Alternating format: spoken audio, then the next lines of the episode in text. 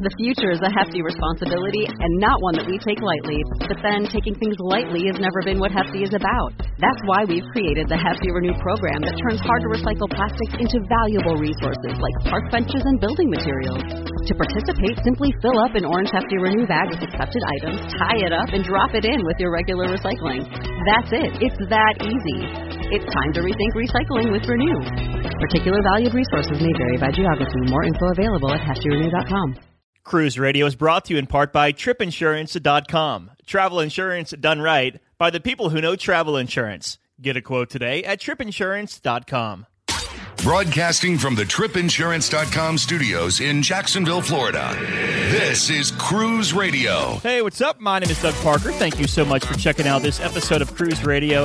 Very happy to have you here, my friend. Don't forget to check out our Cruise Radio news on Facebook. Just type in Cruise Radio no, uh, News, rather, and come join our Facebook group. All right. We always like to get your reviews here on the show. If you have one you'd like to share, shoot me an email, Doug at cruiseradio.net. Like Howard, him and his family just returned from a seven night Caribbean sailing aboard Carnival Glory out of Port Miami. And he's on the line this evening. How's it going, Howard? I'm doing great. Thank you so much. Yeah, thanks for being on the show and sharing your experience about Carnival Glory. Now, before we get to the ship, let's take a step back and uh, let's talk about why did you want to sail on Carnival Glory? Well, originally we were scheduled to go on the Carnival Dream, almost the same dates, but uh, two weeks after we booked, that cruise was canceled because they made it into a Journeys cruise. Mm-hmm. So um, instead of going out of New Orleans a round trip seven day, we went from New Orleans to San Juan eleven day. So we got canceled.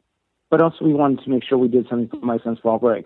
Yeah. Okay. And being in Arizona, we'd take our breaks a little bit differently than the East Coast, and so it was a perfect opportunity. And we saw that the Glory was a couple ports we'd never been to, and so we uh, definitely wanted to hit those and uh, still stay within the same time frame. Very nice. So you're based over in Arizona. So of course you had to get to Miami. Uh, logistically, how did you get there? Uh, we flew uh, t- actually two days early, as I mentioned to you before in a couple of uh, blogs. We'd like to get there a couple days early, and just in case there's any hurricane traffic, where, where the port might have to be changed, so forth. So we're not uh, there nice and early. But also, if um, nothing happens, we've got a couple of great days on the beach out there too. Yeah, yeah, very cool. So, uh, getting to Port Miami, how was embarkation for you? Embarkation was excellent. Uh, really, no need for a, a faster the fun because uh, Port of Miami is so efficient in processing passengers. Mm-hmm. And so uh, we're through uh, security line, uh, security checkpoint, and into the queuing for the other lines, and it was so quick and easy. Nice. We just walked up into each one. Very cool. Now, um, how how fast would you say it was from curbsides whenever you walked on the ship? We got there early, uh, so we got there about ten forty-five. It wasn't until about eleven forty-five we actually got on the ship. Okay, gotcha. Very nice. And what were your first impressions when you uh, when you boarded Carnival Glory? It was a, a, very nice ship. We've been on a Carnival Conquest before, so same layout, mm-hmm. and both were post uh, 2.0 conversions. Uh, we had gone on the Conquest uh, under 2.0. We had a uh, scenic grand ocean view room, the 345 square foot room with the side by side windows. That was in the Conquest, but uh, we had a nice 8B uh, room right underneath the bridge wing on deck 7. Mm-hmm. So very, very quiet. And uh, that was uh, still a very impressive ship. It does show a little bit of uh, aging. Uh, there's areas that uh, definitely need to be repainted or carpeting that was had to be replaced, and so they were doing that ongoing throughout. So uh, they're definitely always maintaining the ships, and everything else was, was perfect on it. Let's uh, let's go back to your stateroom. Uh, you had a scenic ocean view. You said paint that picture for us. Like, what's the difference between a regular ocean view and a scenic ocean view? Yeah, uh, the uh, scenic ocean view is actually the uh, Conquest uh, one we did right after dry docking in 2012. Um, but the scenic ocean view is it was one of the new uh, rooms they built right above the bridge. Okay. So they had the captain suites. Then they had four different uh, scenic grand ocean views. But the one on the outs, the ones on the outside, uh, they had two eight foot wide floor to ceiling windows that um, had electric blinds that would come down. Nice. And but the room itself was 345 square feet. Huge room compared to the other rooms. Nice. Yeah, very cool. I like that. Uh, dining aboard Carnival Glory, like you mentioned, it had underwent Funship 2.0, I think, like in late 2012, I think, or maybe early 13. As far as the food goes, as uh, the Lido Deck area, Guy's Burger Joint, all of that, how was the food for you? Yeah, the food is excellent. We did notice that there are some cutbacks we've done. Mm-hmm. Uh, for instance, we no longer have the uh, Tandoor Station, the Mongolian Wok, and the Sushi Cart. So those are definitely um, ones that we missed that we would uh, have, of course, like to see again. But uh, Guy's Burgers was great. Blue Iguana ta- uh, Cantina. Always had the steak and shrimp uh, burritos, and also for breakfast we had the breakfast burritos. But the other hidden gem on that ship is going upstairs to deck 10. A lot of people don't know about that area, but it's nice and spacious there, and they have a lot of great um, fish and chip meals, fried oysters, ceviche, octopus salad, things like that. So it was definitely a nice, quiet area away from everything else. And especially on embarkation day, it's a great area to get to and not have to worry about where you're going to sit with everything, with all your luggage and everything. I do love that area up there. Um, I'm a huge fan of their like fish and chips, and I think it's like a tuna and watermelon type salad they have up there. Yes. that's that's really good as Yeah, well. And and like, yeah, that, uh, Yeah, like you mentioned, no one knows about that area up there, so uh, that that makes it even ten times better. They don't normally start finding out about the whole secret deck ten area until about halfway through the cruise. So you get to and we, um, because I knew about it from uh, both of our cruises on the Conquest class ships, we Yeah. were up there immediately and had pretty much the entire deck to ourselves. yeah, that's that's so cool. How about the main dining room? What, what kind of dining did you have? What dining time? We did. We had early dining. We were in the platinum dining, um, right next to a window, so it's nice and uh, quiet and um, calm right there. And we- we had the family table, our American table each night, except for the elegant night when they would make it the, the El- American feast. Right. They did away with uh, tablecloths except for the elegant nights.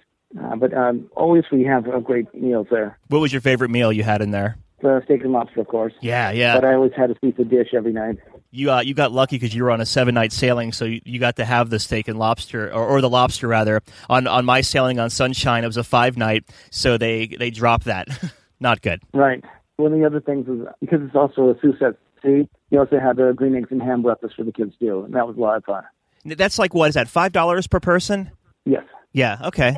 And all the characters come down. The cruise director comes down. Um, lots of pictures, and then uh, they make the meal itself. Actually, they will have green eggs and ham. Oh, that's that's awesome. It- it's like a since it's such a nominal fee at five dollars per person. Did you feel it was worth the value? Oh, absolutely. And this is it's pretty much the same meal you get with um, Sea Day brunch, but they really dressed it up for the Seuss at Sea. So my son loved it. Nice. And speaking of your son, uh, did he do Camp Carnival at all?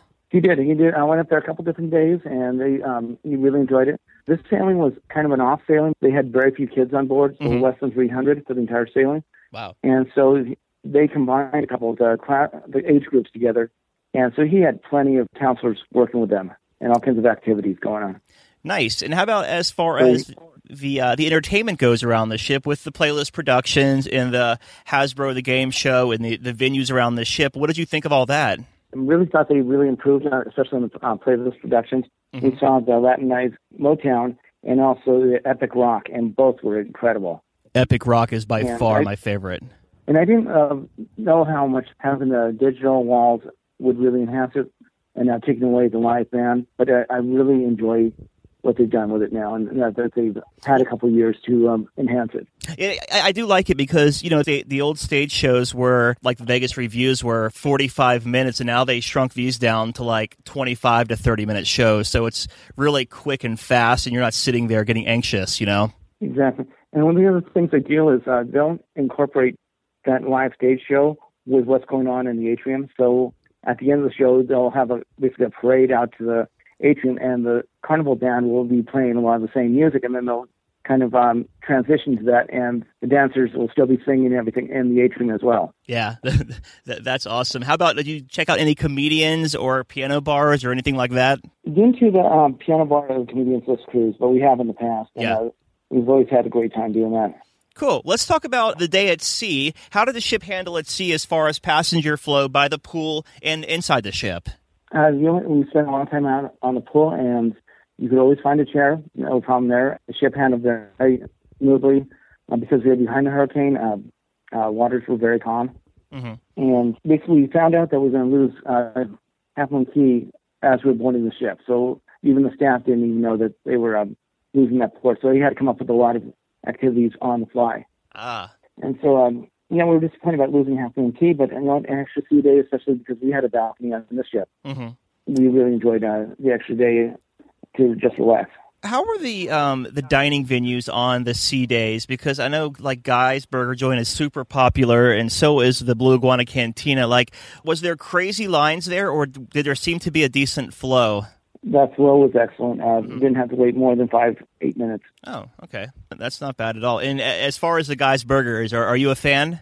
Absolutely, you, but you can only take maybe three, maybe four during the week, because otherwise it just you just feel too heavy afterward. Yeah, yeah. So even though I hit the gym every, almost every day and uh, stayed away from the elevators, uh, still it's going to weigh heavy. So I made sure I ate at all the other venues as well. yeah, definitely. You have to have a balance there. What ports did you hit on this sailing? Of course, we missed the Half Moon Cay, but we did hit St. Thomas, and that was the secret area we kind of found also by not going to Magens uh, Bay or Coki Beach or some of the other more popular beaches. I have a friend who I used to um, get military with who lives out there now. He took us over to Secret Harbor. Oh, nice. And just an absolute great area, great snorkeling. And it wasn't until mid afternoon that some of the taxi drivers were taking people from the other ships. Now, we were also, in addition to having the sunshine there with us, we had the Norwegian Getaway and also the Oasis of the Seas. We had a lot of, of people there at the same time is the uh, the beach you went to is it was it very popular like is it like a, a Magens Bay where there's just tons of people there or was it actually pretty nice and not really populated with cruise passengers it's really nice um, more for the locals and awesome but it's uh, it's actually a, a resort there it's a secret harbor resort okay a nice restaurant there nice was your weather nice there as well we had great weather throughout oh. and so um, lots of sun um, no wind what other port did you hit we hit uh, after that we hit uh, San Juan. We just basically did the, the shopping there, and then went to uh, Barrachina for uh, our uh, pina coladas. And but, uh, that was mostly uh, just a shopping port. Yeah. And then after that, we hit um, Grand Turk, and that was a great sea day, a great uh, beach day there. Yeah. And we did uh, Jack Shack. Of course, you have to. Everybody loves Jack Shack. and play with the dog up in the surf, everything. That dog is like probably the most photographed dog. I think his name's Topher, the little uh, what is he, a lab- labradoodle? Yeah. I think it's a, a, golden doodle, but a great, uh, really nice disposition, and uh, he loves having people come up there and uh, pet him. Yeah, yeah, it's it's pretty funny there. So, uh, in closing here, do you have any first time tips for people who may be considering Carnival Glory? Yes, absolutely. Um, get there early on the ship to um, enjoy the ship and not be trampled by everyone else. So you can kind of find your way around. Mm-hmm. Uh, don't try to do everything at once. And then also um, a couple of the secret areas. There's actually a secret pool in the gym area. A lot of people don't know that. The Serenity deck is two levels up front. Mm-hmm. And then, of course, the deck 10 that we talked about earlier, having the nice quiet lunch there at the fishing ship. Nice. And uh, your final thoughts of Carnival Glory? It was a great, great time. The cruise director, Mike Pack, was incredible. Um, being my son was autistic, he took a lot of time working with them and even got him up at the stage and uh, was playing the rockets with uh, the Latin trio. Nice, very cool. And uh, so, uh, he, yeah, he was everywhere, and it was just a really fun time. We've been talking with Howard. He just returned from a seven night sailing aboard Carnival Glory out of Port Miami down into the Eastern Caribbean. Howard, thanks for being on the show, my friend, and great talking to you. You too, and I'll talk to you again soon. A big question we get at Cruise Radio is how do I know if I need trip insurance? Simple answer. If you're getting on a plane, taking a road trip, or getting on a cruise ship, you need to have travel insurance. Hey, it's Doug Parker from my friends at tripinsurance.com. Not, not only does tripinsurance.com protect your vacation investment, but it also gives you a peace of mind in case anything were to go wrong on your trip. How do they do it? They offer three different types of trip insurance policies good, better, and best. One policy for every vacation budget. But it doesn't just stop there. They're up to 40% lower when you shop around on other comparison sites. Plus, tripinsurance.com offers 24 hour customer support before, during, and after your trip, online claims assistance, and travel alerts to let you know what's going on at your destination. But find out for yourself. Check out tripinsurance.com. Cruise Radio is produced weekly at the tripinsurance.com studios in Jacksonville, Florida. Hear Cruise Radio on iHeartRadio, the Stitcher Radio Network, Overseas Radio Network, iTunes, or at cruiseradio.net.